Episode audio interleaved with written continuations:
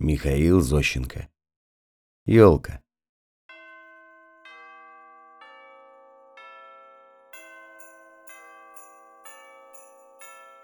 В этом году мне исполнилось, ребята, 40 лет. Значит, выходит, что я 40 раз видел новогоднюю елку. Это много. Ну, первые три года жизни я, наверное, и не понимал, что такое елка. Манерно мама выносила меня на ручках. И, наверное, я своими черными глазенками без интереса смотрел на разукрашенное дерево. А когда мне дети ударило пять лет, то я уже отлично понимал, что такое елка. И я с нетерпением ожидал этого веселого праздника. И даже в щелочку двери подглядывал, как моя мама украшает елку. А моей сестренке Лёле было в то время 7 лет, и она была исключительно бойкая девочка. Она мне однажды сказала, «Минька, мама ушла на кухню.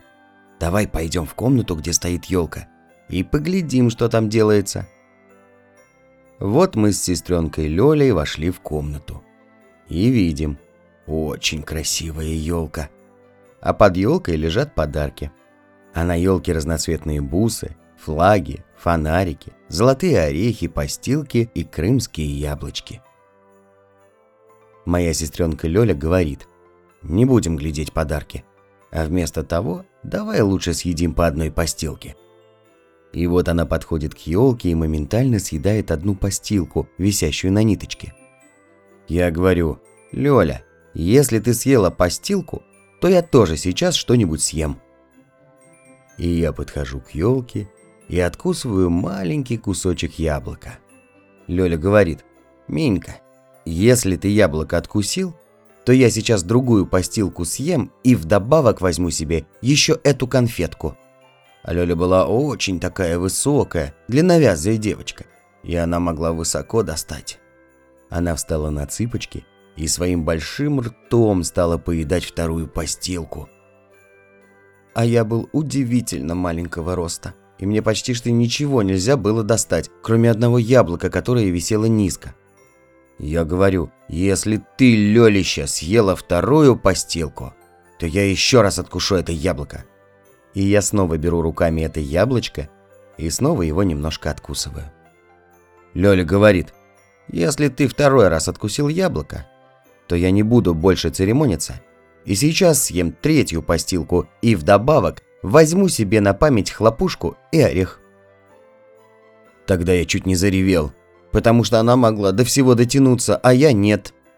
Я ей говорю, а я лёлище, как подставлю к елке стул, и как достану себе тоже что-нибудь кроме яблока.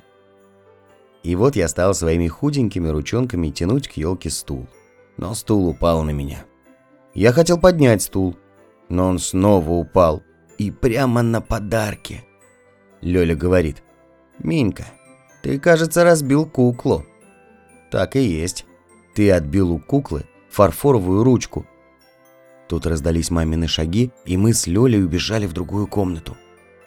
Лёля говорит, «Вот теперь, Минька, я не ручаюсь, что мама тебя не выдерет». Я хотел зареветь, но в этот момент пришли гости. Много детей с их родителями. И тогда наша мама зажгла все свечи на елке, открыла дверь и сказала, «Все входите». И все дети вошли в комнату, где стояла елка. Наша мама говорит, «Теперь пусть каждый ребенок подходит ко мне, и я каждому буду давать игрушку и угощение. И вот дети стали подходить к нашей маме. И она каждому дарила игрушку. Потом снимала с елки яблоко, постилку и конфету. И тоже дарила ребенку. И все дети были очень рады. Потом мама взяла в руки то яблоко, которое я откусил, и сказала, «Лёля и Минька, подойдите сюда». Кто из вас двоих откусил это яблоко?» Лёля сказала.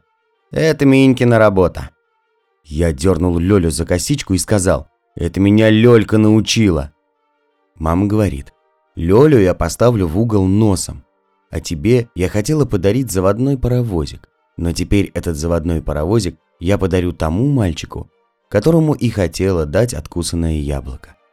И она взяла паровозик и подарила его одному четырехлетнему мальчику.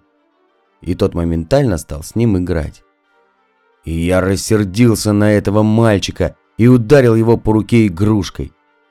И он так отчаянно заревел, что его собственная мама взяла его на ручки и сказала, «С этих пор я не буду приходить к вам в гости с моим мальчиком». И я сказал, «Можете уходить, и тогда паровозик мне останется». И та мама удивилась моим словам и сказала, «Наверное, ваш мальчик будет разбойник». И тогда моя мама взяла меня на ручки и сказала той маме, «Не смейте так говорить про моего мальчика. Лучше уходите со своим золотушным ребенком и никогда к нам больше не приходите». И та мама сказала, «Я так и сделаю. С вами водиться, что в крапиву садиться». И тогда еще одна, третья мама сказала, «И я тоже уйду. Моя девочка не заслужила того, чтобы ей дарили куклу с обломанной рукой». И моя сестренка Лёля закричала, Можете тоже уходить со своим золотушным ребенком, и тогда кукла со сломанной рукой мне останется. И тогда я, сидя на маминых руках, закричал. Вообще можете все уходить, и тогда все игрушки нам останутся.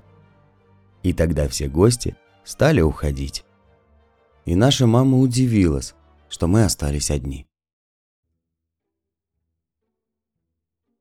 Но вдруг в комнату вошел наш папа. Он сказал, «Такое воспитание губит моих детей. Я не хочу, чтобы они дрались, ссорились и выгоняли гостей. Им будет трудно жить на свете, и они умрут в одиночестве». И папа подошел к елке и потушил все свечи. Потом сказал, «Моментально ложитесь спать, а завтра все игрушки я отдам гостям». И вот, ребята, прошло с тех пор 35 лет, а я до сих пор хорошо помню эту елку. И за все эти 35 лет я, дети, ни разу больше не съел чужого яблока и ни разу не ударил того, кто слабее меня. И теперь доктора говорят, что я поэтому такой сравнительно веселый и добродушный.